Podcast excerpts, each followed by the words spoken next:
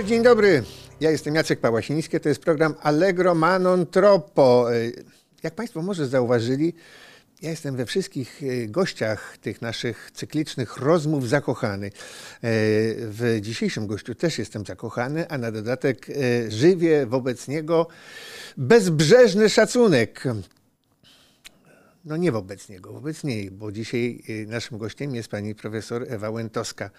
Dzień dobry pani profesor, że, Dzień że dobry chciała panu. pani Dzień dobry państwu. No tak posłuchałam tego pana wstępu i mi się uszy szpiczaste zrobiły wobec tego, z powodu tego pana i z powodu tej introdukcji. Postaram się je przypiłować, żeby wróciły Dobra. do naturalnych kształtów. W związku z tym, jakby to powiedzieć, gdybym y, chciał plenotitule y, przedstawić naszego dzisiejszego gościa, no to by zeszła nam godzinka, potem byśmy się pożegnali, rozeszli do domu. W związku z tym ja naprawdę tylko po łebkach, a do pani profesor mam prośbę, żeby pani potem mnie skarciła i uzupełniła to, czego nie powiedziałem.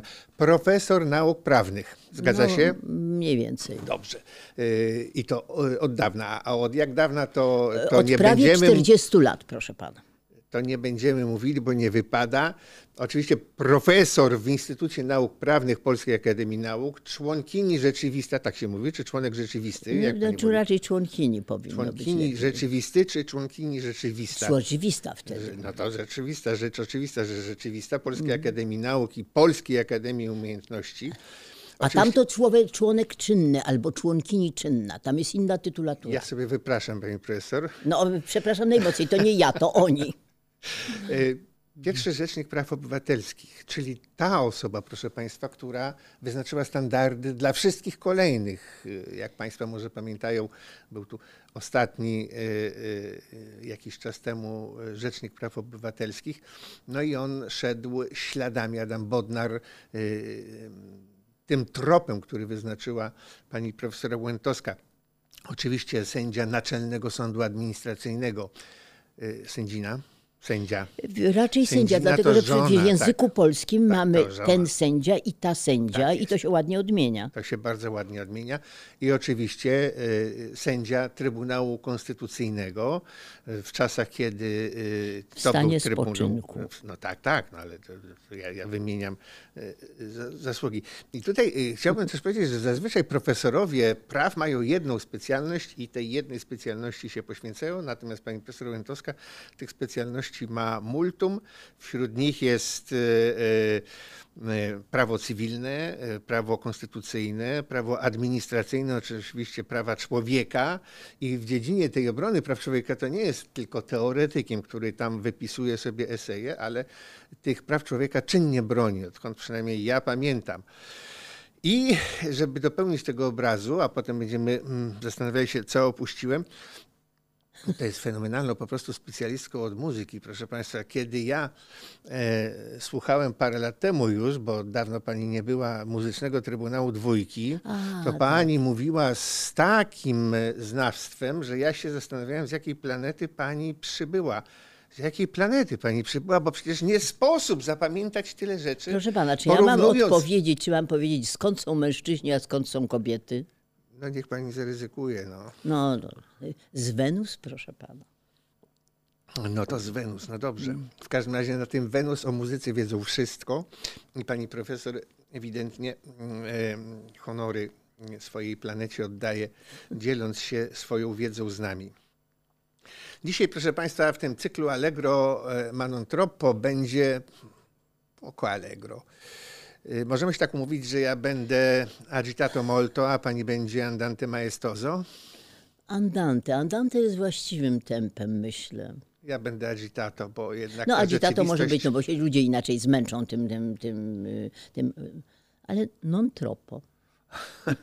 Nie, nie, agitato molto, ponieważ pierwszym tematem, jaki poruszymy, no to będzie temat, który mnie agita, czyli który mną wstrząsa, czyli chciałbym panią spytać o ocenę zachowania protagonistów tego dramatu, który się rozgrywa na granicy polsko-białoruskiej, y, czyli rządu białoruskiego i rządu polskiego. Proszę zacząć od białoruskiego.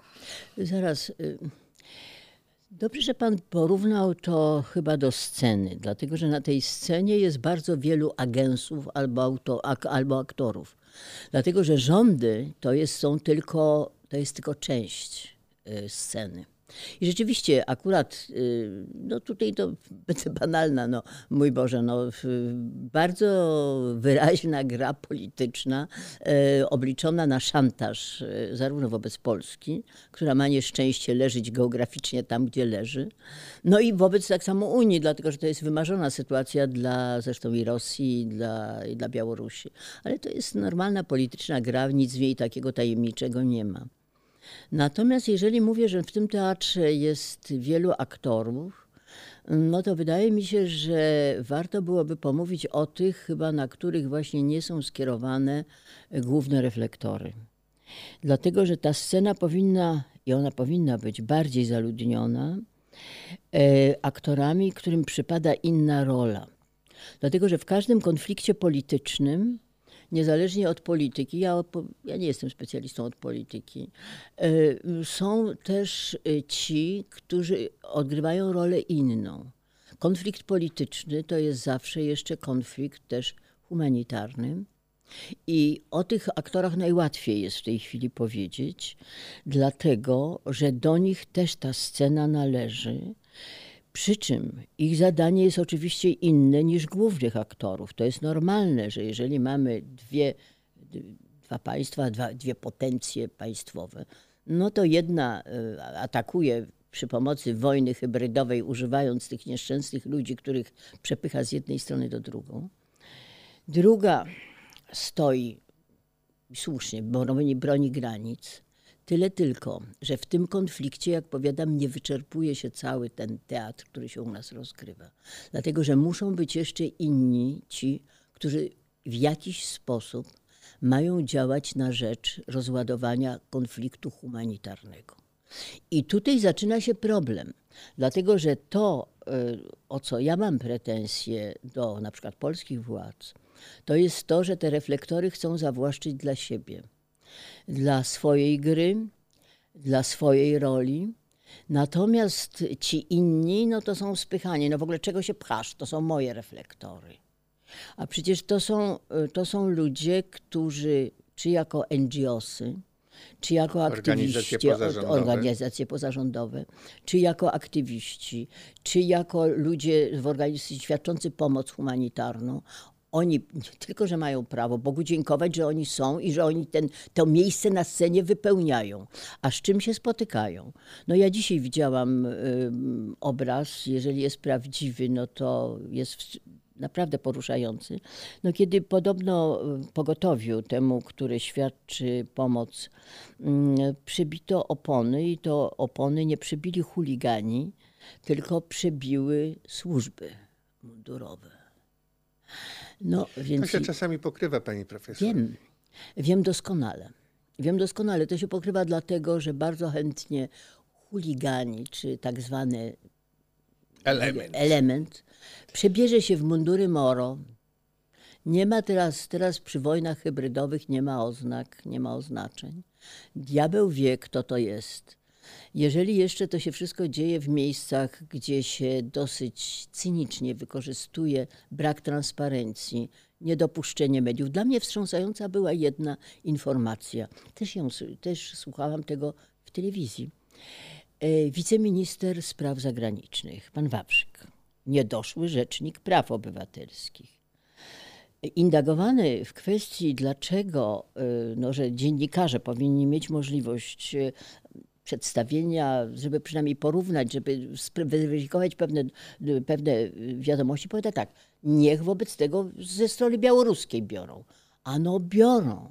I, pr i proszę zwrócić uwagę, ja, ja jednej rzeczy nie rozumiem. Gdybym ja była zwolennikiem albo członkiem rządu, to ja bym się za głowę złapała na taką enuncjację członka mojego rządu. To co? On sprzedaje, jakby tu powiedzieć, propagandowy y, przekaz w ręce tego, z którym chce się walczyć. Otóż y, wracając do tej naszej, tego pana pytania, w, tej, w tym całym teatrze my mamy, teatr sztuka jest napisana przez cynicznego, projektującego sztukę autora, grana Trzech. przez nieudo... O, wielu, no nawet. Trzech oczywiście.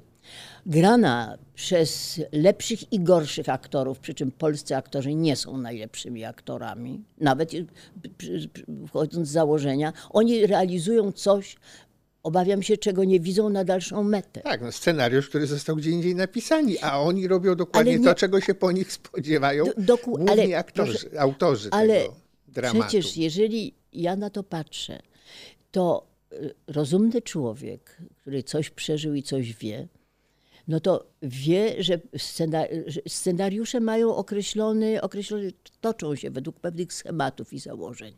To ja nie muszę tej sztuki przeczytać, nie, muszę, nie musiałam wcześniej jej czytać do końca, żeby wiedzieć, jak ona się potoczy. Ale ja wracam do tego mojego przykładu, bo przykład jest akurat bardzo wymowny. To zgodzić się na to, żeby wobec tego realizować ten przekaz publiczny, dlatego że w tej chwili, w naszych czasach, wojna jest, toczy się nie tylko przy pomocy broni, tylko toczy się przy pomocy słów i przy pomocy propagandy. Bodajże pierwszy raz chyba to tak na dużą metę zastosowano w Jugosławii chyba w latach 90. O tym zaczęto mówić. W tej chwili to już wiadomo.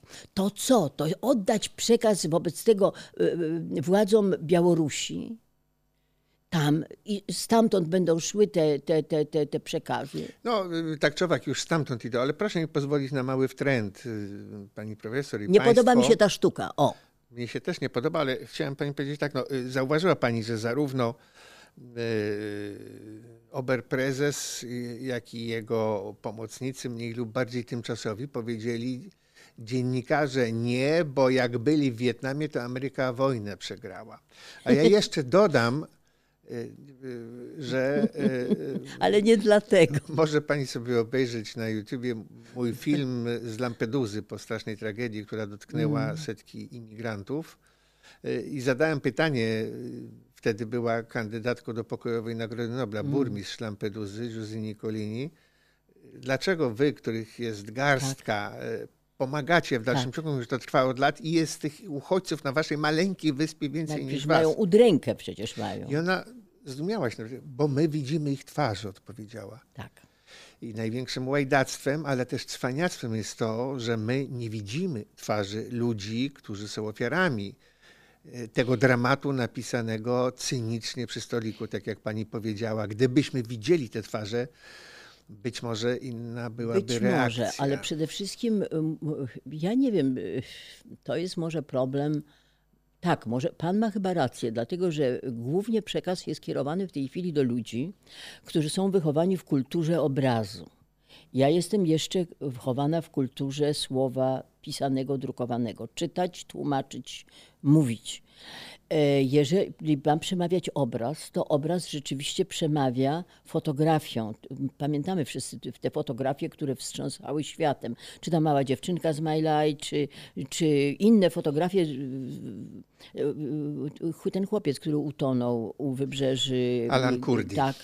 E, Więc u nas też już zaczęły się przebijać te obrazy i tylko znów, czy pan mówi w ten sposób, władza nierozumna mówi, że dlatego Ameryka przegrała wojnę, że dopuściła dziennikarzy. Dlaczego Nieprawda, nie Cyniczna. dlatego.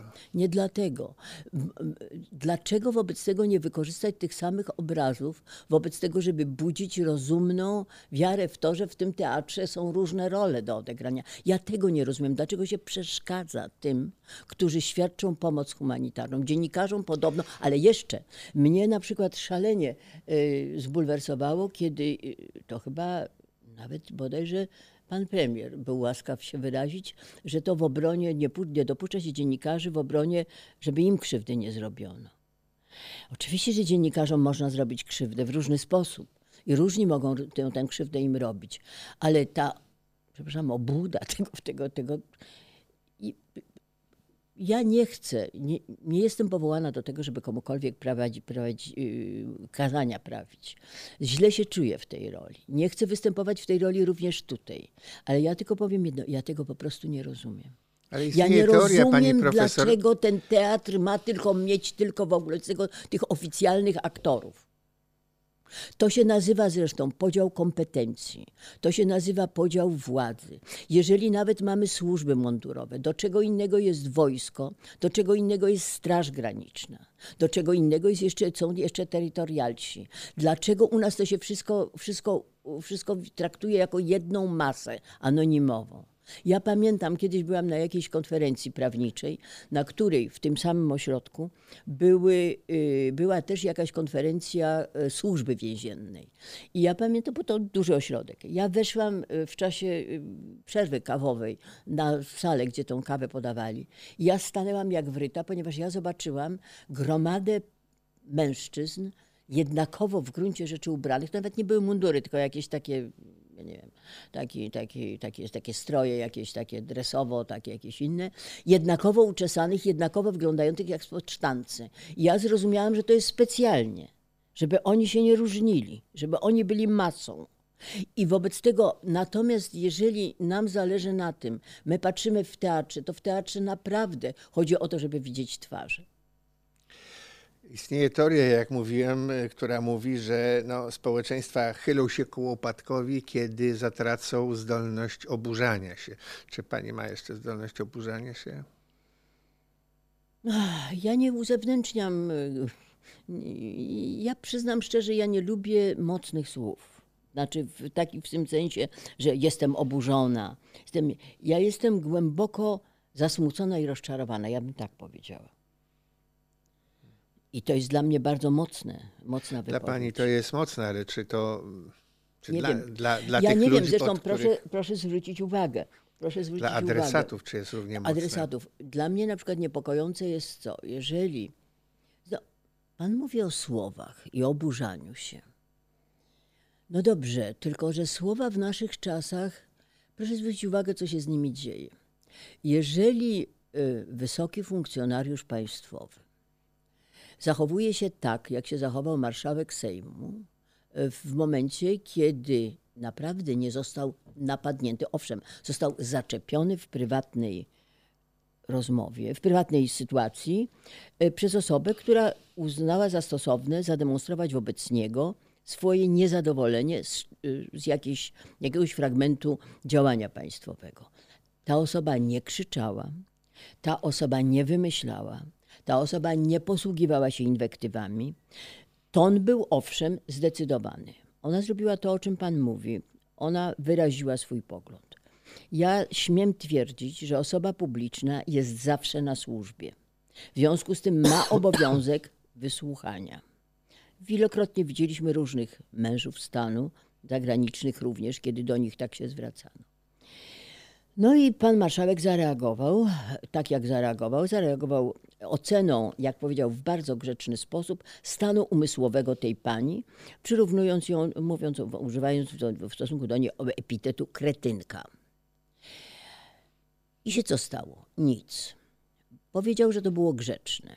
Powiedział, że to było adekwatne. Powiedział, że to było odpowiednie.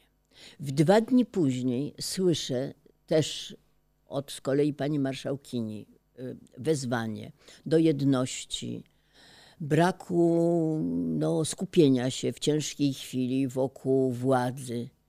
Jak ja mam w to wierzyć? Pan pyta o słowa i o oburzenia. No to cóż, jeżeli ja zakomunikuję swój, swoją, swoje nieukontentowanie z powodu y, jakiegoś fragmentu tego, co się u nas dzieje, to ja usłyszę, że jestem starą wariatką, która, jakby tu powiedzieć, prawdopodobnie nie ma nic do roboty, a jest żądna poklasku. W związku z tym dlatego zabiera głos, żeby było o niej głośno.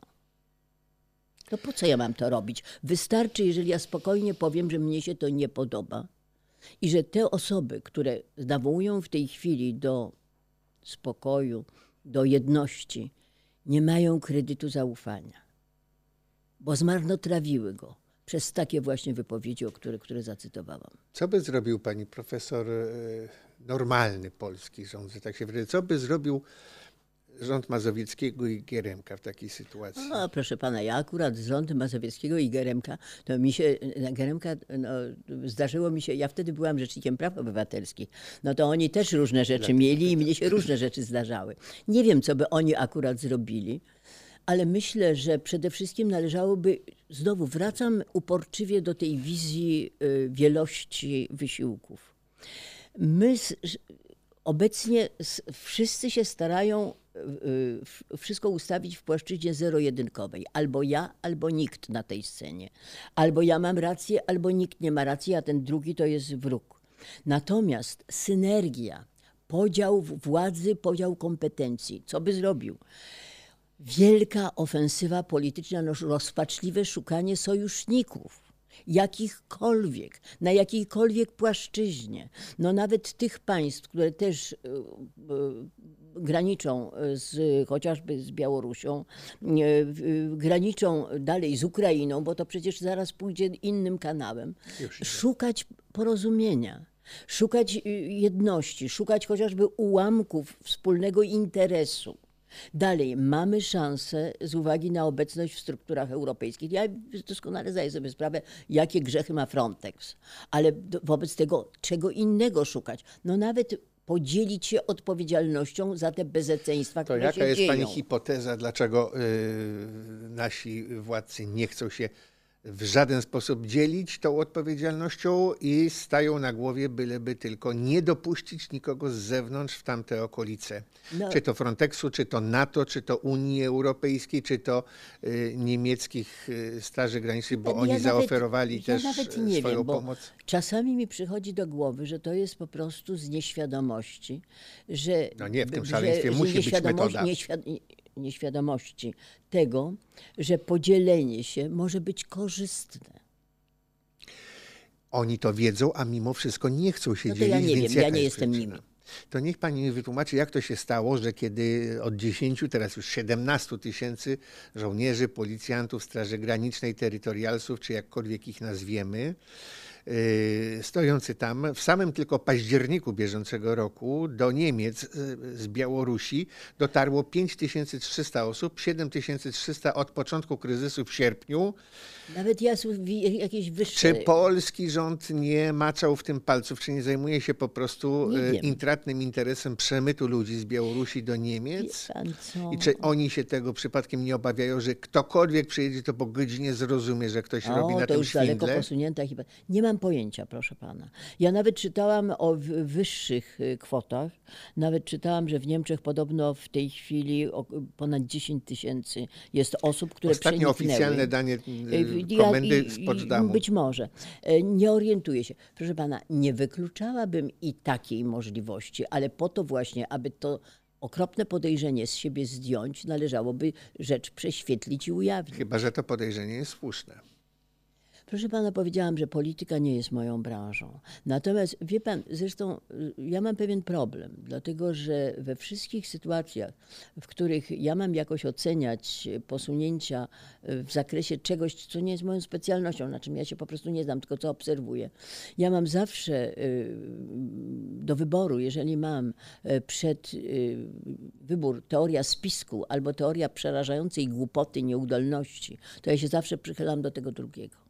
Więc dlatego raczej bym myślała, że to drugie.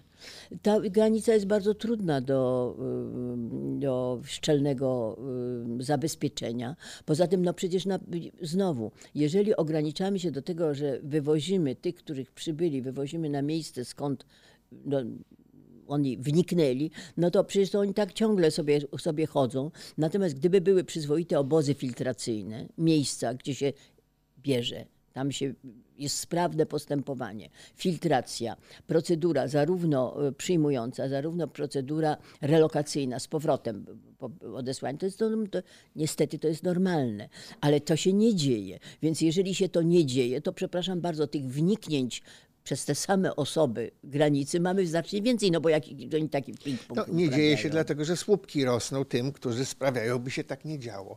Ale w takim razie proszę mi pozwolić na sięgnięcie do Pani specjalności, e, żeby Pani e, e, mogła odpowiedzieć z całą kompetencją, czy w tym postępowaniu polskiego rządu, nie pytam o białoruski, nie pytam o turecki, nie pytam o rosyjski, czy w tym postępowaniu polskiego rządu jego poszczególnych przedstawicieli odnalazłaby Pani znamiona czynu zabronionego, który podlega karze, To e, to znaczy- proszę powiedzieć jakiego. To znaczy, to znaczy akurat y, może nie, nie za politykę.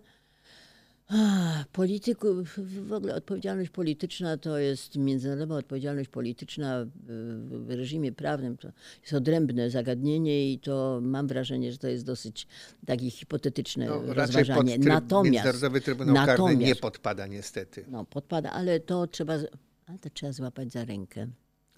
A nikt się jak na razie nikogo za rękę nie złapał.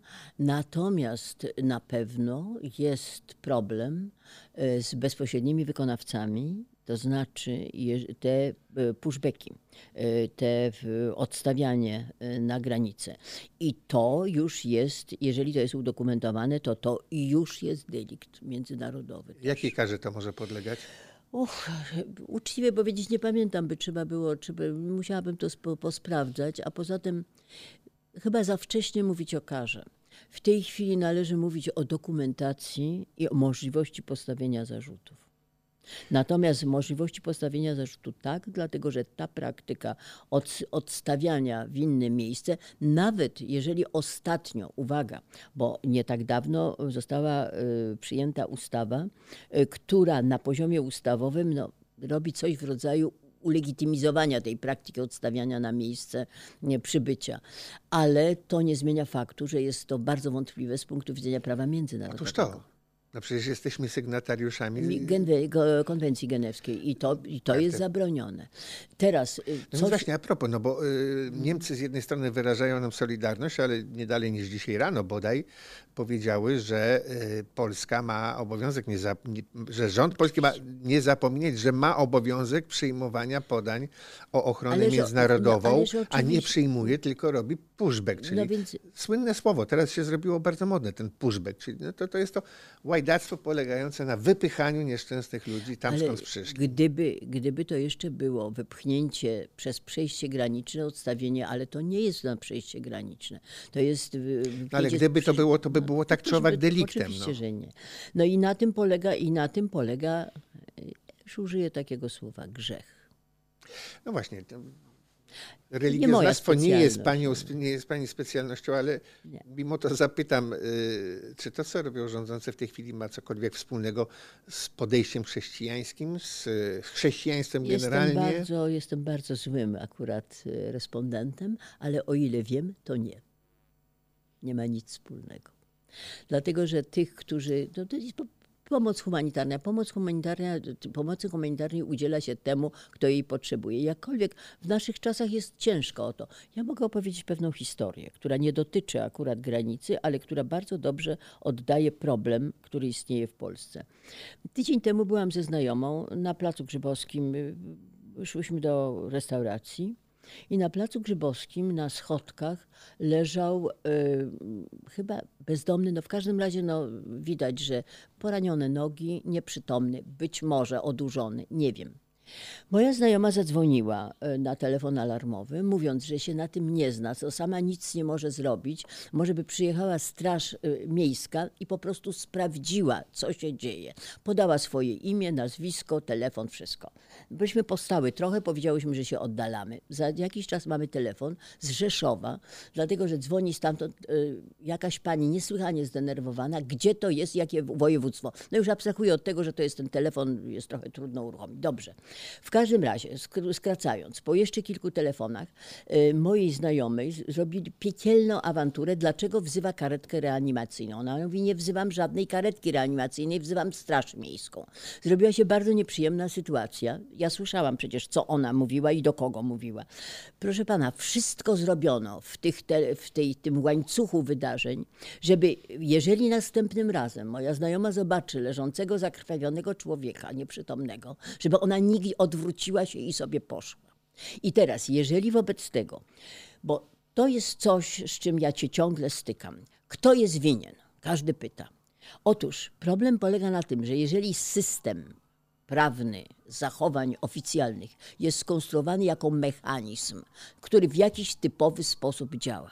I jeżeli człowiek umieszczony w tym mechanizmie jest skłaniany przez funkcjonowanie tego mechanizmu, który go zawraca w określoną uliczkę, do tego, żeby był nieempatyczny i żeby był nieaktywny, to on będzie nieempatyczny i nieaktywny, niezależnie od tego, czy on będzie strażnikiem granicznym, czy on będzie osobą, y, która widzi kogoś, y, kto wymaga pomocy.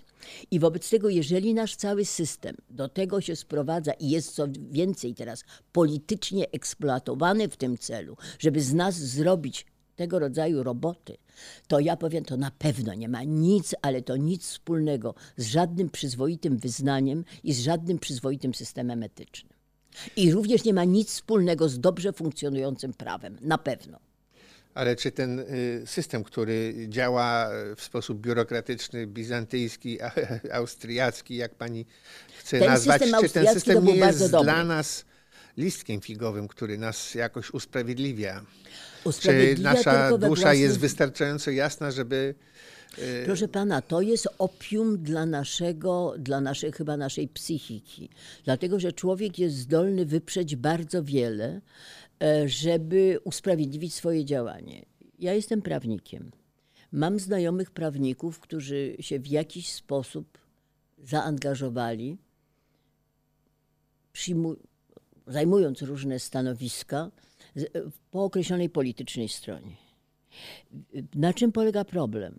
Oni wyparli, ja rozmawiam z nimi, czy koresponduję, oni nie są w stanie, nie, nie myślę nawet, że to jest cynizm, oni wypierają niektóre rzeczy.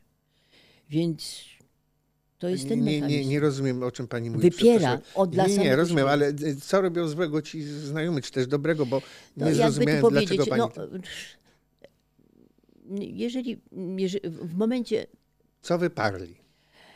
wyp- wypierają świadomość, bo powiedzmy, ideałów, e, którym, e, które powinny leżeć u źródeł wykonywania ich zawodu. Powiedzmy w ten sposób, ja nie To chcę... proszę mi powiedzieć, czy prawo nie jest najbardziej kaduczną z nauk? Y, Tutaj miałem różnych prawników, którzy siedzieli na, na, na pani miejscu i za każdym razem zadawałem to pytanie, jak to jest możliwe, że jeden prawnik na temat jakiegoś postępowania wyraża pozytywną opinię, a drugi prawnik na podstawie tego samego prawa wyraża opinię wręcz przeciwną. Innymi słowy, jest tak wielu prawników, którzy są w stanie wziąć pod obronę i uzasadnić kryminalne działania różnych organów państwowych czy poszczególnych osób, y, mimo że y, inni prawnicy mówią, że to jest naganne, wręcz y, karalne. Proszę mi wytłumaczyć, To jest, ja zaczęłam już... cóż to za nauka w takim nie, razie? Nie, nie, nie, nie, ja już zaczęłam tłumaczyć, tylko to ten mój mechanizm, który powiadam. Jeżeli pan z tego mechanizmu wymontuje kawałek, część, albo nawet jedną część, to powie, o jaka ładna część, jaka ładna zębate kółeczko. No proszę bardzo, nic mu nie brakuje, wszystkie ząbki są, znakomicie działa. Wszystko jest w porządku. I się ładuje ten mechanizm do teraz do tej całej maszyny, która we właściwy sposób eksploatuje to prawidłowo funkcjonujące zębate kółko. Otóż jeżeli prawnik patrzy, odpowiednio sobie wykroi tę część, którą poddaje swoje systemu prawnego, którą poddaje swojemu osądowi, no to dla niego ta część może być wspaniała. Jeżeli zapomni, że prawo ma w sobie na przykład luzy decyzyjne, które to luzy decyzyjne muszą być wypełnione aksjologią jakąś, na przykład aksjologią praw człowieka. Ale jeszcze prawo ma jedną właściwość. I to nawet prawo posługuje się językiem, że coś jest czymś. Polska jest demokratycznym państwem prawa. Jest. Czy znaczy, że jest? Nie, to znaczy, że ma być, że organy, które realizują swoje zadania, realizując je, mają działać tak, jak to przystoi wedle standardów demokratycznego państwa prawa. Ale jeżeli rozumuje się w następujący sposób, proszę słuchać. E, wszystkie organy państwowe działają na podstawie i w granicach prawa. Czy to znaczy, że one tak działają? Nie, oczywiście. Musi być teraz mechanizm, który. Nie, więc musi być mechanizm, który teraz to złapie. Ale proszę zwrócić uwagę, jeżeli ktoś będzie argumentował tak, jeżeli w Konstytucji jest napisane, że wszystkie organy działają na podstawie i w granicach prawa, to znaczy, że rzeczywistość jest właśnie taka. To znaczy, że uruchamiając na przykład międzynarodowe. Yy, sądy, e, które twierdzą, że jest inaczej, to działanie tych międzynarodowych sądów pozostaje w sprzeczności z polską konstytucją, z artykułem 7. W związku z tym nie będziemy wykonywali takich niekonstytucyjnych wyroków y, Trybunałów Pani Międzynarodowych. mówi to sarkastycznie, nie ja rozumiem, mówię sarkastycznie. ale niektórzy mogą nie, to ja wziąć... nie mówię sarkastycznie. Pan zapytał, żebym wyjaśniła, dlaczego niektórzy Ja prawnicy... nie zrozumiałem tak, Pani odpowiedzi, proszę mi wybaczyć. nie, a proszę bardzo, e, konstytucja i prawo mówi, jak ma być. Mówi o świecie wyobrażonym, świecie potencjalnym. Na, i, I ten świat taki powinien być i powinny inne elementy mechanizmu prawnego skłaniać do tego, żebyśmy ten właśnie cel osiągnęli. rozumiem. Teraz, jeżeli, ale są ludzie, którzy powiadają w ten sposób. Jeżeli w przepisach w Konstytucji tak napisano, że tak jest, działa na podstawie i w granicach prawa, to znaczy, że niezależnie od tego, co naprawdę te organy robią, one działają na podstawie i w, w granicach prawa, ponieważ to powiedziała Konstytucja. Proszę pana, ja przysięgam, że ja mogę panu pokazać pisma oficjalne wychodzące no, na przykład z kancelarii premiera, które tak rozumują. I jeżeli wobec tego tą potencję bierze się za rzeczywistość, To ja wracam do pytania, co warte jest prawo? Skoro proszę pewnie jest martwą literą, ponieważ można Nie. je postawić na głowie i dalej udawać, nie że proszę jest się... pana. Prawo nie jest martwą literą, dlatego że przecież właśnie po to są między innymi te między i sądy zwykłe i te sądy międzynarodowe, żeby sytuacje, w którym jest rozbieżność pomiędzy potencją zawartą w przepisie, a rzeczywistością, to wyłapały i odpowiednio usankcjonowały. No. I my mamy do czynienia z taką sytuacją właśnie, na przykład, gdy idzie o wymiar sprawiedliwości, dlatego że jeżeli wobec tego jest sąd źle obsadzony, to wyrok jest wadliwy. My, na to odpowiada się nam, jeżeli jest powiedziane w Konstytucji, że organy wszystkie działają na podstawie i w granicach prawa, to znaczy sąd nie może być źle obsadzony. Proszę pana, to nie jest ja prawo winne. pytania, no tak, to no, nie jest ja prawo rozumiem. winne. Nie, nie. To jest winne to, że się go nie chce wykonać. Albo że się je opacznie. No to co w takim razie w miejsce prawa należy wstawić, by ci Hmm. ludzie, którzy wykonują je, rzeczywiście je wykonywali i w duchu, Proszę i w pana, literze. Prawo jest, prawo jest bardzo ułomnym instrumentem. No to właśnie na prawo jest początku to tylko po to, zaraz, zaraz. Prawo jest tylko po to, żeby nałożyć więzy sile, ale ono tylko działa do pewnego stopnia. Dlatego, że jeżeli siła jest tak duża, że ich tak wolicjonalnie nastawiona, że nie chce się prawu podporządkować, to prawo podepcze. Mieliśmy hitleryzm, mieliśmy hitleryzm. Mieliśmy y, y, totalitaryzm y, w różnych częściach świata. Mieliśmy tyranię. Oczywiście to jest kwestia stopniowalności, ale na pra prawo bez woli jego wykonywania jest niczym.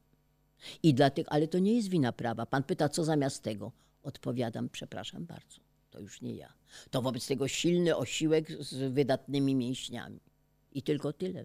No właśnie, Prawo dlaczego jest- silny osiłek z wydatnymi mięśniami zawsze weźmie górę nad Oczywiście. usankcjonowanym przez parę tysiącleci Tak, prawem? tak, proszę pana. Przykro mi to powiedzieć, ale to tak jest. Dlatego, że Nie mamy żadnej obrony? Nie. Jest jeszcze oczywiście obrona w kulturze, no ale to taka dosyć odległa w tym sensie, że prawda. Scyzoryk się otwierał pewnemu panu na dźwięk tego słowa. A i wiem, y, wiem, wiem, wiem, no, ale też. to też wła- Ale dlatego mu się otwierał scyzoryk, że wiedział, że to jest prawo, jednak jest przeciw jego woli i y, dlatego właśnie mu się scyzoryk, y, y, dlatego do tego potem scyzoryk sięgał. No ale to tylko potwierdza moją, jakby to powiedzieć, ilustruje moją wypowiedź. Prawo jest dla tych, którzy chcą z niego i mogą korzystać. Jeżeli z jakiejś przyczyny w, z tego mechanizmu wyjmiemy coś, na przykład wyjmiemy sądy, Albo wyjmiemy, y, nawet sądy niech zostaną, wyjmiemy egzekucję praw. Po- Rzeczpospolita y, stojąca nierządem i stojąca brak egzekucji praw w Polsce y, w pierwszej Rzeczpospolitej. No to był problem. Jak było z prawem? No ono nawet było, tyle tylko, że bezzębne. Wie pan, ja nie jestem fatalistką, no ale no, jakby tu powiedzieć, jeżeli lubimy tradycję i kochamy ją, no to może akurat ty Znaczy, jesteś... innymi słowy, my nie mamy żadnej obrony przed ludźmi złej woli? Nie. Wow. Nie. Dlatego mamy ją oczywiście w tych różnych kręgach dotąd, dopóki jeszcze prawo jest wykonywane. Dlatego na przykład, jeżeli w tej chwili w tym multicentrycznym systemie, w którym żyjemy, mamy z jednej strony ochronę praw człowieka razem z tym całym aparatem egzekucyjnym, sądowym, Strasburg, jeżeli mamy Unię Europejską, y, z, też, z, też z prawami człowieka, bo to jest Karta Praw Podstawowych, też z jakimś aparatem wykonawczym, dotąd, dopóki to funkcjonuje, to jest w porządku. No ale jeżeli je- w porządku, no nie w porządku, w każdym razie cedzi te, te, te, te jeszcze pozostałości, które, mm, które się nam wydarzają w porządku wewnętrznym. Ale jeżeli y, i to się wyłączy, no oczywiście, że nie. A jak to było? Ja takiej drugiej strony nie znаю, gdzie tak wolno dyszy Jeszcze człowiek. człowiek, da. No to jest I ironia. jeszcze da- da- było da- Hacjatli Ruski wojny, prawda? No więc właśnie. I więc to jest z mojej strony ironia, ale, ale to jest smutna konstatacja. Ja nie jestem na tyle zarozumiała jako prawnik, żebym prawo obciążała, yy, jakby to powiedzieć, obowiązkami, których ono wykonać nie potrafi. Tylko jedno, uwaga. Sam fakt, że konstytucja nie jest wykonywana, nie świadczy, że ta konstytucja jest zła. Świadczy tylko o tym, że ona jest niewykonywana. Dlatego, że jeżeli jakieś prawo jest niewykonywane, może być dziesiątki przyczyn tego. Mogą być przyczyny takie, że jakiś fragment tego wielkiego mechanizmu nie działa i tego mechanizmu się nie naprawia, albo naprawiać się nie chce. To nie znaczy, że cały mechanizm jest niedobry. To jeżeli dałam przykład pierwszej Rzeczpospolitej, brak egzekucji praw, prawa były, ale ich nie wykonywano, szwankowała egzekucja. Może być tak, że szwankuje sam, y, samo korzystanie z praw. Ludzie ciemni i nie wiedzą o tym. Mogą być najrozmaitsze przyczyny. Nie samo prawo jest temu, jakby powiedzieć, za to odpowiada. Prawo działa w pewnym kontekście społecznym i kulturowym i politycznym. Y, Pani profesor, rozważyliśmy różne aspekty tego, y, tych strasznych rzeczy, które się dzieją na wschodniej granicy. Doszliśmy, prawda, do, do bardzo smutnych wniosków, ale proszę mi powiedzieć, z Pani punktu widzenia, jak powinniśmy odnosić się do ofiar, największych ofiar tego wszystkiego, do tych ludzi, których twarzy nie widzimy, a którzy tam umierają, którzy cierpią głód, zimno. Jak, y, jak społeczeństwo dojrzałe, ludzkie, człowiecze, chrześcijańskie powinno się do tych ludzi odnosić? No, I dlaczego się nie odnosi? No, przede, wszystkim, przede wszystkim umieć od, oddzielać plewę od ziarna i to w wielu, wielu, no, wielopłaszczyznowo. E, Zarówno widzieć e, tych, którym należy pomocy udzielić, jak i tych, których należy przy uczciwej procedurze cofnąć, powiedzmy z powrotem, no bo no, muszą być To jest procedury. zapisane w traktatach dublińskich. No, No, ale dobrze, proszę, no. proszę, proszę pana. Książka mojej młodości. e, To jest różne przygody doktora Doolittle. E, Był kiedyś poczta doktora Doolittle. Doktor Doolittle, to historia była Myślałem, mniej że więcej... przywoła pani remarka. Y, No a nie, proszę pana, ja bardziej prymitywna. Mianowicie, mianowicie doktor Doolittle e, doradzał pewnemu królowi afrykańskiemu, który skuszony y, dobrym funkcjonowaniem wiktoriańskiej poczty y, brytyjskiej, sprawił sobie czerwone skrzynki i znaczki pocztowe ze swoją podobizmą, porozwieszał to, to wszystko u siebie i, i, te, ludność tam te listy wrzucała. Tylko, że nie wiedział ówże król, że trzeba jeszcze infrastruktury. No tych, którzy wyjmą te listy, sortowni, y, furgonów, które dowiozą do właściwych znowu rozdzielni i tak dalej, i tak dalej. I listonoszy, którzy to wszystko doniosą. Otóż, proszę pana, znowu, jeżeli pan mi mówi, że istnieją wobec tego zasady prawa międzynarodowego dotyczącego jak postępować y, z uchodźcami. Istnieją, to, to owszem, ale potrzebna jest jeszcze infrastruktura tu u nas na miejscu. Infrastruktura w postaci obozów, miejsc, gdzie to Nazwijmy robi. to ośrodkami, bardzo proszę. Proszę pana, czy, to, czy naprawdę, jakby tu powiedzieć, nazwanie rzeczy po imieniu tak bardzo pomaga w takich wypadkach? Dobrze, ośrodki, niech będzie. Ale miejsca filtracji, miejsca rozdzielenia, właściwe procedury. No później trzeba w Tak, którymś... tutaj nie trzeba nic wymyślać, bo to działa w niemal wszystkich krajach europejskich. No właśnie, więc można skopiować. E, w- Dalej, ja pamiętam, kiedyś byłam e, przez krótki czas, funkcjonowałam w jakimś takim ciele przy Międzynarodowej Organizacji Pracy. E, I e, na przykład tam ja się nauczyłam wtedy, że istnieje coś takiego jak pomoc organizacyjno m, taka techniczna, która na przykład pomagała krajom y, zacofanym zorganizować sprawniejszą na ich terytorium y, mm, y, inspekcję pracy. No przecież to jest to samo. No można ściągnąć te wzory. Tego u nas brakuje, ale znów proszę zwrócić uwagę, co ja, o czym ja dzisiaj już mówiłam. Powiedziałam, że y, naszym problemem jest ten teatr, ten, który tylko ten słup światła idzie tylko na jednego y, wykonawcę.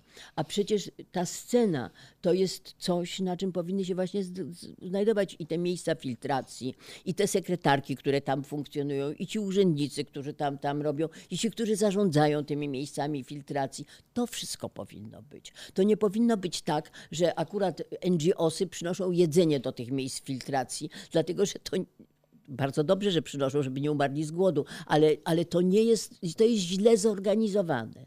Po prostu, jeżeli ja mówię, że jest pewna nieświadomość co do tego, jak ten mechanizm działa, to ja mam na myśli to, że jak sądzę, część polityków nie rozumie, że nie wystarczy powiesić te, czerw- tych- te, te czerwone skrzynki i nalepić znaczki, tylko trzeba jeszcze zorganizować do tego wszystkiego tą całą służbę, która wyjmuje te listy i je dzieli.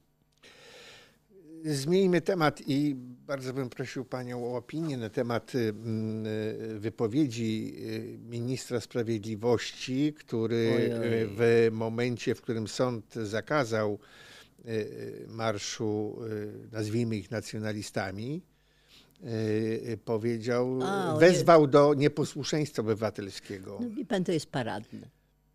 Ale to niech pani nie poprzestaje tylko na tym, że to jest jest paradne. paradne. Niech pani to mi powie z punktu widzenia prawnego, jak to. Y, y, y, Cały konflikt, jakby tu powiedzieć, znów został wyeksploatowany bardzo zły sposób. Problem polegał na tym, że y, nacjonaliści y, mieli y, przy- uprzywilejowany, możli, możliwość korzystania z prawa przemarszu z uwagi na to, że mieli zagwarantowane miejsce dla zgromadzenia cyklicznego. Tyle, że to trzeba odnawiać co jakiś czas. I w tej chwili, w tym roku zaniedbali tego odnowienia. Zresztą inna sprawa, że te zgromadzenia cykliczne to też można mieć do nich różne zastrzeżenia, no ale już to zostawmy. I w związku z tym, y, jako pierwsze zarejestrowały się na tej trasie y, ugrupowanie kobiet z mostu. To jest grupa, os- grupa pań, które protestowały przeciwko marszom o charakterze y, Faszystowskim. faszystowskim i one się zarejestrowały. No więc w porządku. Teraz y, No tak, i w tym momencie właśnie nacjonaliści y, odwołali się. próbowali to obalić na drodze prawnej i nie udało się. Później minister sprawiedliwości próbował wzruszyć te y, prawne decyzje na drodze, uwaga, rewizji nadzwyczajnej, nie, przepraszam, nie rewizji, skargi nadzwyczajnej. To też się nie udało. No więc w końcu w tej chwili, w, prawdopodobnie w bezradności swojej, no bo się skończyły w tej chwili możliwości nie, jeszcze się nie skończyły.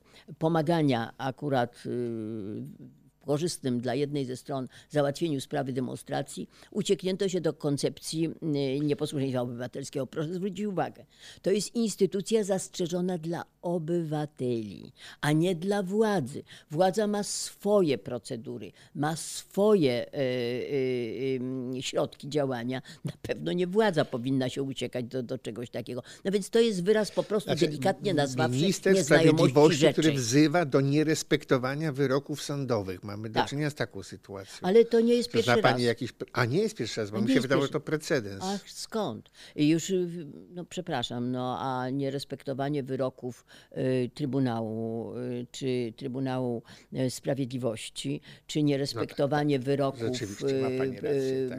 y, Strasburga. I to przecież z tego samego źródła płynie. Dlatego, że przecież nie kto inny, tylko minister sprawiedliwości skierował do Trybunału Konstytucyjnego wniosek o kontrolę mm, artykułu 6 Konwencji Europejskiej, to znaczy tej, która przewiduje prawo do sądu, bo to chodzi o to, żeby podważyć wyrok Trybunału w Strasburgu. Dobrze, proszę mi powiedzieć, jak to wygląda z punktu widzenia prawnego, że zarówno konstytucja, jak i kodeks karny zabrania pod y, wieloma sankcjami y, tworzenia organizacji o charakterze faszystowskim czy nazistowskim y, i ugrupowania jawnie faszystowskie i jawnie nazistowskie nie są delegalizowane w Polsce. Przecież istnieją ku temu podstawy prawne. Dlaczego nikt na tę drogę nigdy nie wszedł? Wchodzono. Wchodzo, Ta, oczywiście, że wchodzono, tylko zostały przerwane te postępowania. Y, Były próby zarówno delegalizacji partii politycznych, tylko z tym, że to ja sama partycypowałam, jeszcze będąc w Trybunale Konstytucyjnym, ale to nie tyle nawet chodziło o faszystowskie, ile autokratyczne. Ale to się mieściło w tam w delegalizacji partii, z tym, że został wniosek wycofany. W związku z tym nie było, nie było materii, nie starczyło. E, Jeżeli chodzi o inne, przypuszczam, że to jest tak samo, dlatego że były wszczynane różne próby, tylko były ucinane. A proszę mi powiedzieć, jak obywatele czy grupa obywateli y, może... Grupa obywateli tutaj nic nie, niewiele zdziała. Dlatego, że grupa obywateli Znaczy, kto może może... zaskarżyć i kto może spowodować, że to nabierze mm, trybu sądowego, że tak się wyrażę? Prokuratura, proszę pana. Rozumiem, tak. No to mamy. No, są jeszcze, jeszcze inne organy.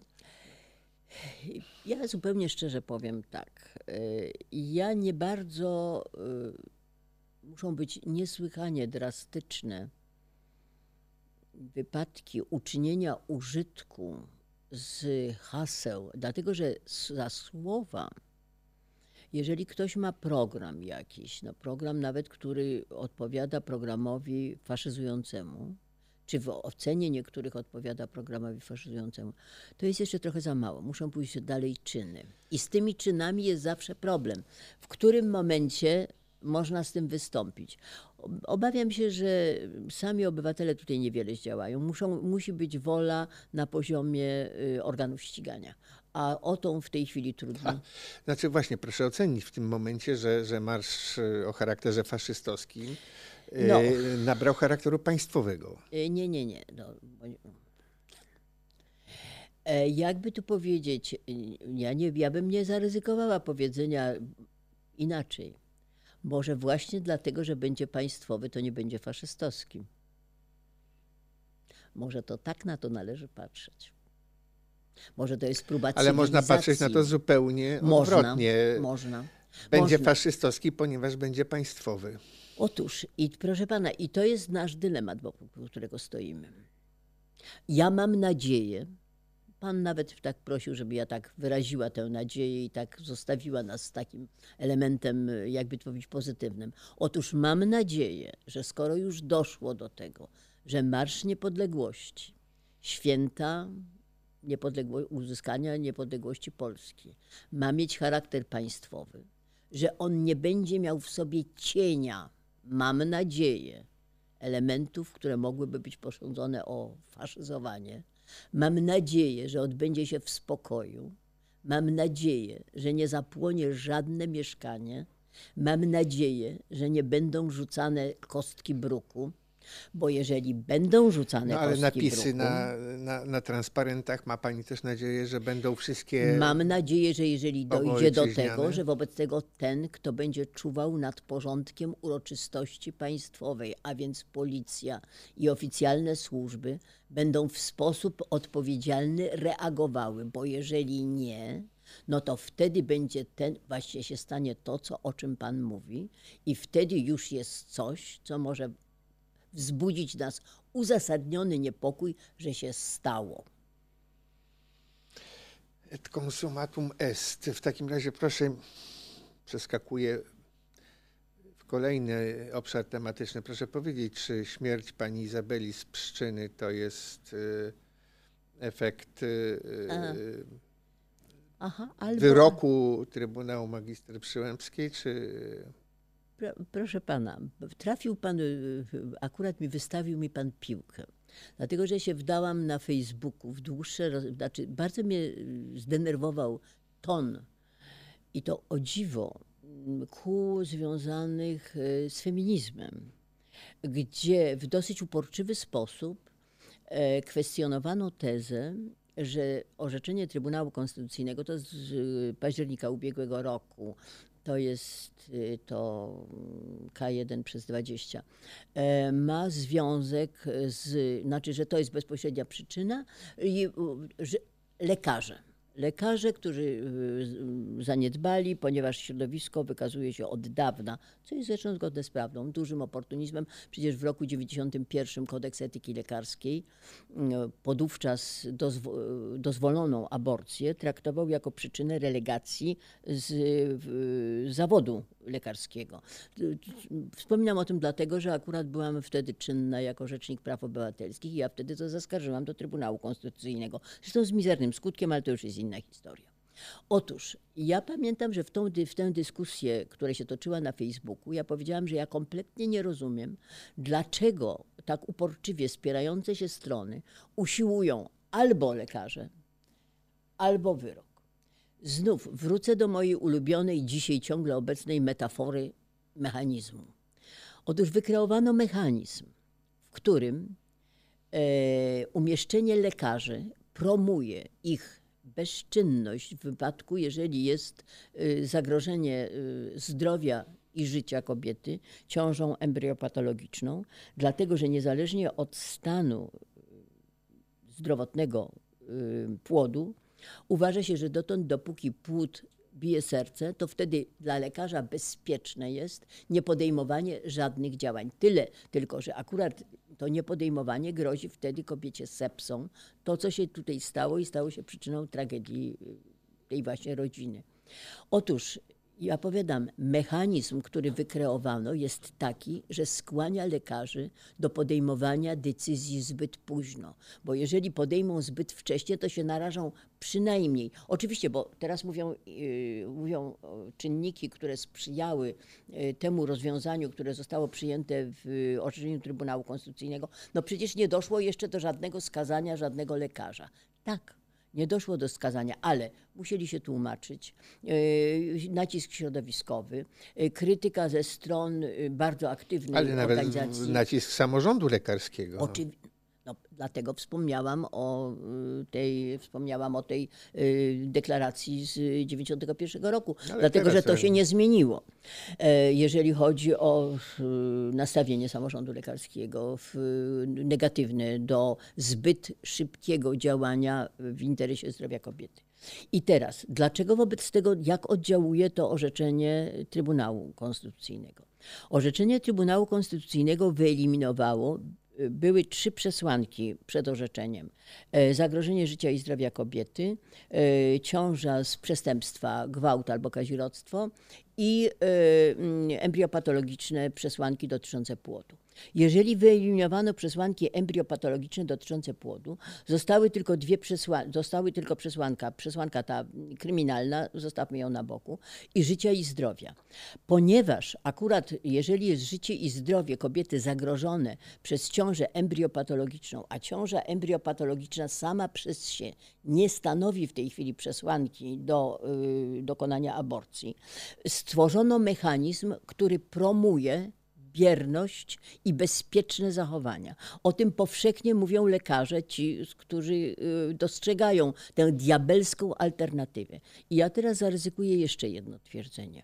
Otóż stawianie ludzi w diabelskiej alternatywie jest jakąś metodą u nas, bo tutaj postawiono lekarzy, proszę zwrócić uwagę, u nas stawia się w diabelskiej alternatywie członków Straży Granicznej, którzy mają wykonać rozkaz wypchnięcia ludzi. y, Oni powiadają, Chociaż my nie, jest on z- jesteśmy, my nie jesteśmy od... Sprzeczny z prawem rozkaz muszą Tak. wykonać. to jest to, proszę zwrócić, drobielska alternatywa. Diabelska alternatywa dotyczy sędziów, którzy, jeżeli są posłuszni, do czego są zobowiązani, wyrokom Strasburga albo wyrokom Trybunału Sprawiedliwości w Luksemburgu, wtedy imputuje się, że oni nie są po, to nie, że nie chodzi o posłuszeństwo tym wyrokom, że oni kwestionują na skutek y, treści tych wyroków powołanie innych sędziów, a to samo przez się jest deliktem, który y, uruchamia ustawę tak zwaną kagańcową. Czyli oni są, to jest już trzecia grupa y, ludności, która jest ustawiona w diabelskiej alternatywie. I te wszystkie diabelskie alternatywy mają jedną cechę wspólną. One wywołują u tych, którzy są w tej alternatywie ustawieni, uczucia braku empatii, uczucia y, y, y, jakiej usłuży, takiej bezpiecznie jest nic nie robić albo być posłusznym temu drugiemu członowi alternatywy. Nie empatii. Jeżeli mam już trzy i to z najbliższego czasu I przysiędze Hipokratesa. Te, tutaj też. Ale no, bo to jest element właśnie tej Przysięga Hipokratesa. Zostawmy ją, bo ona nie, też nie, jest. róbmy to jest, dygresji. Bo to... Jest, to jest długa historia. Ale, ale w tej chwili, w bieżących, bieżące brzmienie przysięgi Hipokratesa, na pewno tak. I teraz, jeżeli wobec tego to się będzie potęgowało i będzie się ustawiało bezpośrednio ludzi działających na rzecz wykonywania prawa w, tych, w tej alternatywie, to ma Pan odpowiedź na to pytanie, które ja trochę, którym ja trochę Pana zirytowałam w tej dzisiejszej rozmowie. Pan pyta, po co takie prawo? No bo ono jest źle ustawione jako mechanizm. Jako mechanizm. Źle pewien podzespół został włożony do całego mechanizmu. Nieprawo całe jest do niczego. Jest wadliwie działający jakiś podzespół tego prawa. I y, wyłączono bezpiecznik. Wobec tego pracuje bez bezpiecznika. Wyłączono, y, wyłamano jeden ząbek w, w, w, w zębatce. I wobec tego ona y, idzie nierówno. To są tego typu rzeczy. Nie naoliwiono. Postawiono nieuka przy maszynie, który nie wie, jak ją obsługiwać. Bardzo częste. To jest problem. I teraz nie ma na to jednej odpowiedzi. I co jest najgorsze, no, y, że to się nie naprawia przy pomocy no, jednego przykręcenia śrubki. Czasami tak, ale czasami trzeba i nauczyć tego, kto obsługuje, i wymienić, i śrubkę dokręcić, i, i, i w ogóle nową część wytoczyć. To nie To jest ja dla mnie chciałbym wesołe. tylko wyjaśnić, że nie zirytowała mnie pani. Moje pytania niektóre są prowokacyjne, ale, Ale właśnie po to, żeby, sprawę. żeby, jakiś... Żeby jaśniej, proszę, Tak, proszę no, pana, żeby- bardzo sobie to cenię, bo moim problemem jest, ja bardzo lubię wyjaśniać me- mechanizmy prawne. Nie chodzi mi nawet o to, żeby ludzie mi rację przyznali, tylko idzie o to, żeby wyjaśnić, powiedzieć, jak to wygląda i znów spuentuję taką ta moja opowieść o Facebooku, kiedy napisałam y, o tym mechanizmie, ja to króciutko napisałam, jakaś y, śledząca mnie osoba napisała, oj jak to dobrze, że pani to napisała, bo mi to do głowy nie przyszło. Tak, to by, tak. Ja uznałam to za szalony komplement. Bardzo się ucieszyłam, że ta pani to napisała. No tak. Y, Pani profesor, y, jakby pani określiła y, budowany obecnie w Polsce ustrój? Autokracja. Ustrój czwartej Rzeczypospolitej, O. tak zwanej. To jest, tam to, to z książki już o tym zapisano. To są jakieś różne definicje, można różnych uczonych mężów na to przywołać. No w każdym razie mm, na pewno to nie jest państwo prawa.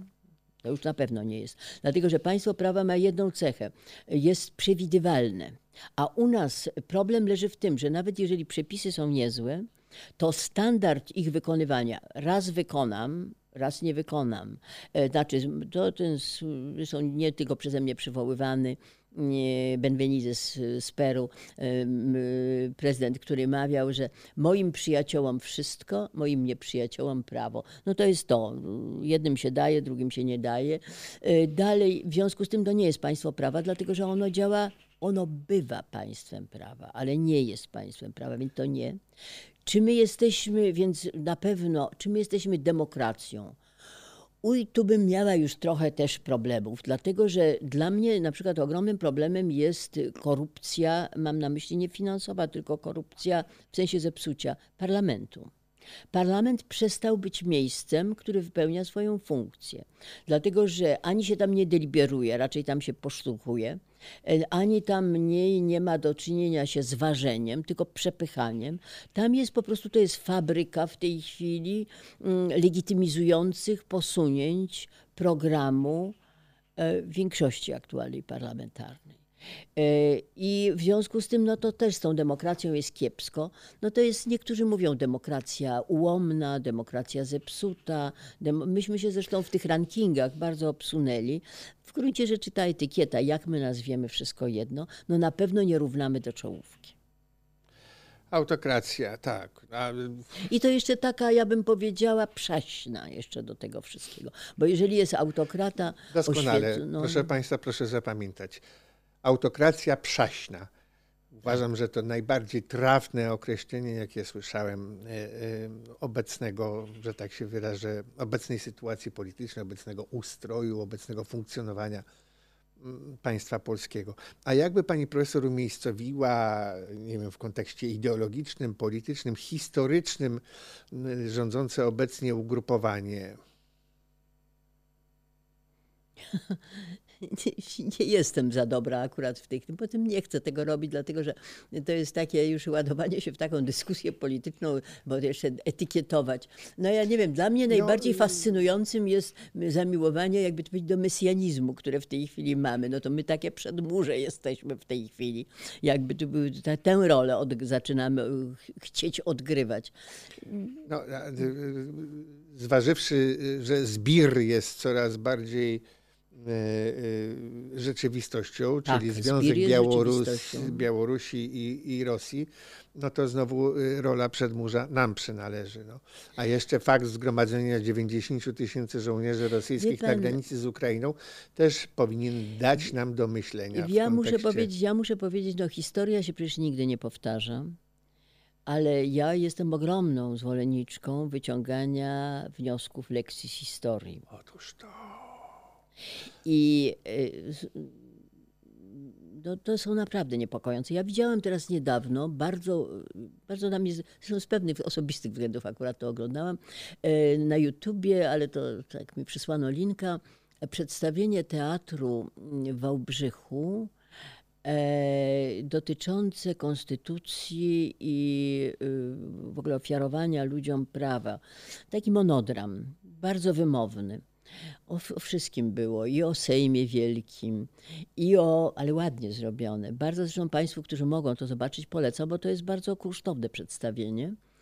E, właśnie o konstytucji. Czym jest konstytucja i czym była konstytucja w historii i czym się stać nie mogła w historii i dlaczego. To mówi autorka książki Po co komu konstytucja? Po co ludziom? Po co ludziom? Tak, konstytucja jest ludziom potrzebna do wielu rzeczy. E, czasami, no, czasami po to, żeby na książce postawić. E, e, no jak się stukiwa, no, to... to... różne rzeczy można, różne rzeczy można.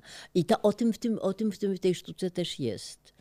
Nie, ładny ten jest monodram. Tam naprawdę można różne wnioski z historii wyciągnąć, również bardzo niewesołe. Ale wie pani, no, ludzie się uczą na własnych błędach, na cudzych za licho tak, nie chcą się tak, uczyć. Tak, to jest, to jest zadziwiające, dlatego że dotąd, dopóki, proszę zwrócić uwagę, ja tam niepopularny tam przykład.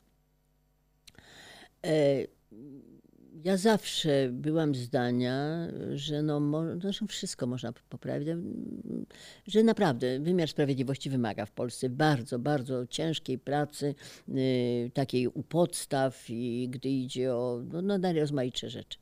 Ale dopiero szerzej jakoś w środowiskach nawet samorządu sędziowskiego jakoś się obudził duch w momencie, jak dotarło, różne nieprzyjemne rzeczy dotarły do nich samych.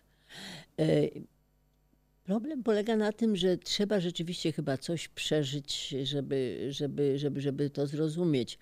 Mm, no tylko że, tylko, że to jest wniosek, który jest dosyć pesymistyczny w naszym w obecnym e, położeniu. Dlatego, że ja e, tak sobie myślę, że to tak jak z tym COVID-em, który podobno wszyscy muszą przechorować, po to, żeby się uodpornić. Właśnie, proszę pana. To nie brzmi optymistycznie, panie No ale profesor. proszę pana, to pan mnie sprowokował, bo pan mnie zapytał, co trzeba, jak, jakie rola. wnioski. Wiem, ale no to moje wnioski też, a, a mój obowiązek powiedzieć uczciwie. Krew, pot i łzy. Ale to też nie ja. No tak, tak. Y, To, to też... y, Zresztą wielki przywódca. Wielki przywódca, wielki mówca i trochę fałszywy przyjaciel Polski. y, Pani profesor, y, jak już tak proszę o definicję poszczególnych y, elementów tej naszej narodowej układanki, to proszę powiedzieć, jakby pani oceniła stan świadomości. Nie, lepiej, jakby pani określiła kolor serca współczesnych Polaków? Biały, czarny, szary, tęczowy? Proszę pana, my nasze barwy narodowe są biało-czerwone. Tyle tylko i zawsze to opowiadam studentom, że z tą czerwienią polską to jest kłopot. Bo, on, bo owa czerwień była czasami historycznie karmazynem, była czasami historycznie amarantem, bywała cynobrem, bywała, trochę wpadała w kolor, malinowy. Nawet w tej chwili są podejmowane jakieś działania, jakieś chyba z udziałem heraldyków, żeby to jakoś uporządkować. Słabo to idzie.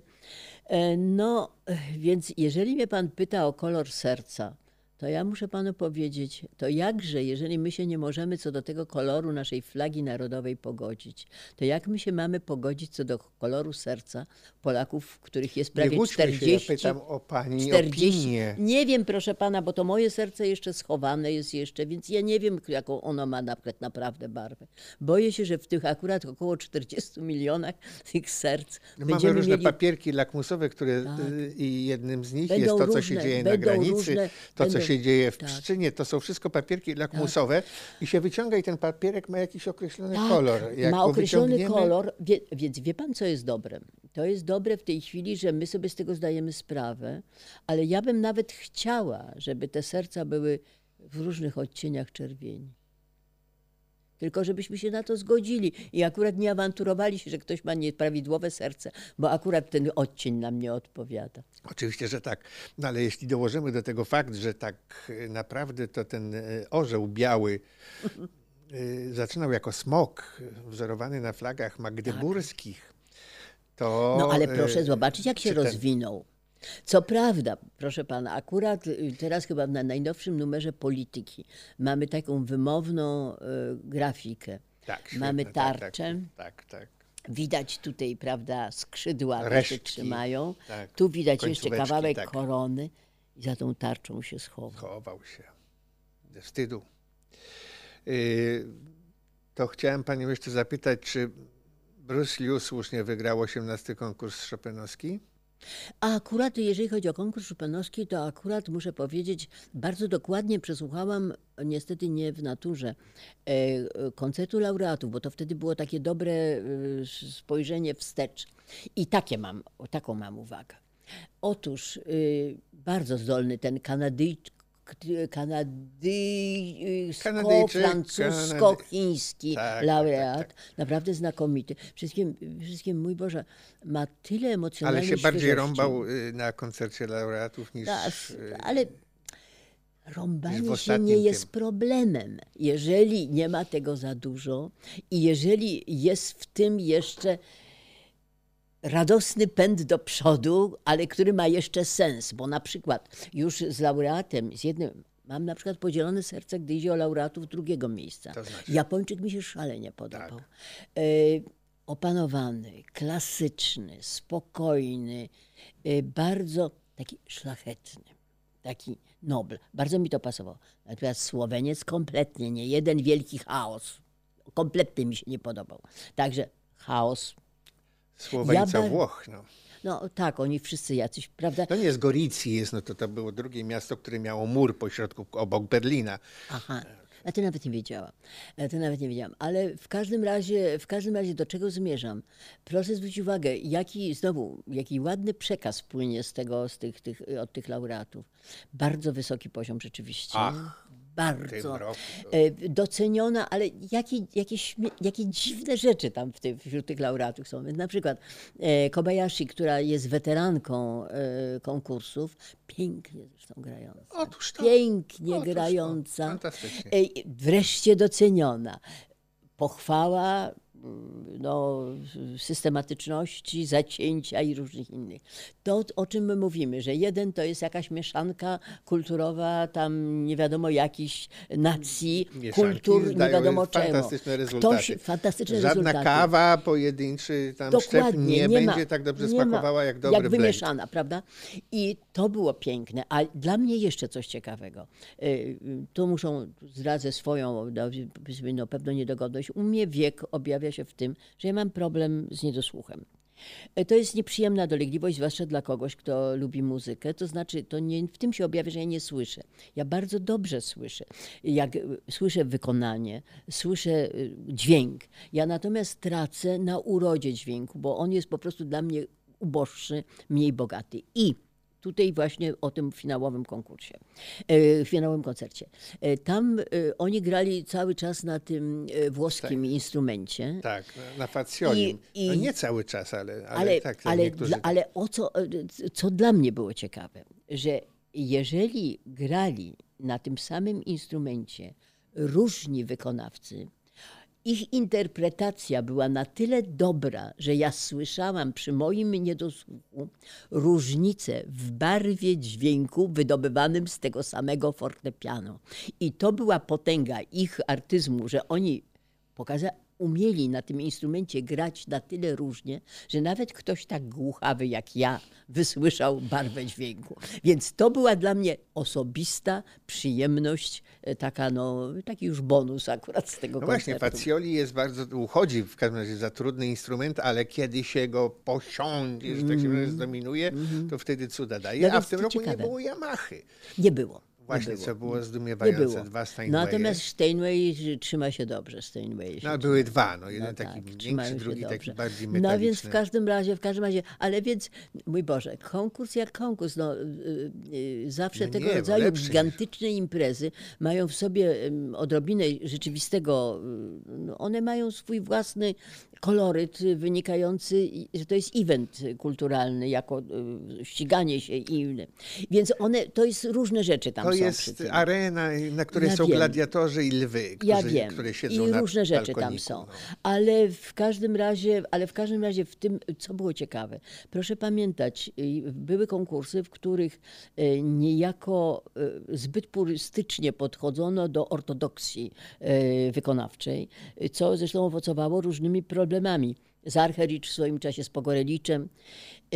A w tym roku, dla, dlatego właśnie mówię o tym laureatach drugiej nagrody. Druga nagroda, bardzo wysoko. Kompletnie inni, kompletnie inni uhonorowani za co innego. Więc y, varietas delectat? Kogoś, kogoś pokrzywdzono, pani zdaniem? Miała pani Ach, to kogoś? kogo- trudno, to trudno. Nie, ja w ten Te- sposób do tego nie ta- podchodzę. Ta, ta ulubienica publiczności armeńsko-rosyjska Ewa Grygorian. Uczciwie powiedzieć, trudno mi jakoś się do tego specjalnie odnieść. Ona była dość, ona, ona W była dość koncercie się arogancka. położyła, była arogancka, Tak, ona była wyzywająca, ale arogancka w koncercie się położyła kompletnie. Tak. Moim zdaniem była... Ale, ale nie? ona ją poruszyła. Arogancję ją trochę zgubiła. No. E, Szkoda. No. A jeśli chodzi o Polaków, ten kuszlik mi się od początku podobał, kiedy jeszcze nikt nim nie Mazurki mówił. bardzo ładnie grał. No tak, Bardzo ładnie grał. Mazurki Ale nie, nie sądzi pani, że tego Szymona Neringa... y, Mówi pani, że klasycznie, że, że, że, że Może mu trochę, spokojnie, dojrzale grał człowiek i wyleciał w pierwszym etapie? ale czy ja wiem? No, Nie. no w, w takim. Po, to, mój Boże, to tak trudno, trudno w tej chwili przywołać. No dobrze, dobrze. Trudno mi przywołać wrażenie. E, Ja w ogóle generalnie rzecz biorąc lubię właśnie granie w typie właśnie takim spokojnym, klasycznym, nie salonowym, nie czułostkowym, ale takim troszkę zdys... Dlatego wie pan, wie pan co? Tylu laureatów konkursów, którzy, którym nie poszło na konkursach, zrobili tak świetne kariery, tak znakomicie się I rozwinęli. vice versa. I ta, tak. W związku z tym ja myślę, że to nie należy akurat panu Neringowi mm, on się nie powinien specjalnie tym martwić. Miejmy nadzieję, że się nie martwi. Nie powinien się tym martwić i w gruncie rzeczy dojrzały. po prostu świat przed nim. Proszę Państwa, e, kiedy Państwo już stracą wszelką nadzieję, kiedy e, dotrze do Państwa to, co powiedziała Pani Profesor Ewa Łętowska, że e, prawo nas nie obroni przed złymi ludźmi, musimy się obronić sami przed nimi, to wtedy pozostaje nam jeszcze sztuka, i w niej możemy znaleźć ukojenie. To się kiedyś nazywało wieżą z kości słoniowej, dzisiaj to się jakoś inaczej nazywa, ale nie chcę się tego uczyć na pamięć. Po co? To jeszcze dawniej się nazywało eskapizmem, prawda? Ale no cóż, czasami, czasami e, e, ludzie e, czujący mają takie potrzeby. Bardzo Państwu dziękuję za e, uwagę. Przede wszystkim dziękuję naszemu gościowi, pani profesor e, Ewie Łętowskiej. Bardzo dziękuję. Profesor e, Ewie Annie Łętowskiej, chociaż miał być na odwrót, zdaje się, miała pani się nazywać Anna A. Ewa Łętowska, ale Och, już nie żyją ci, którzy są temu winni. Ech, ale żyje pamięć o nich. Państwu bardzo dziękuję. Zapraszam na kolejne odcinki Allegro Manon Troppo. Dziękuję pani profesor. Dziękuję. Do widzenia. Dziękuję.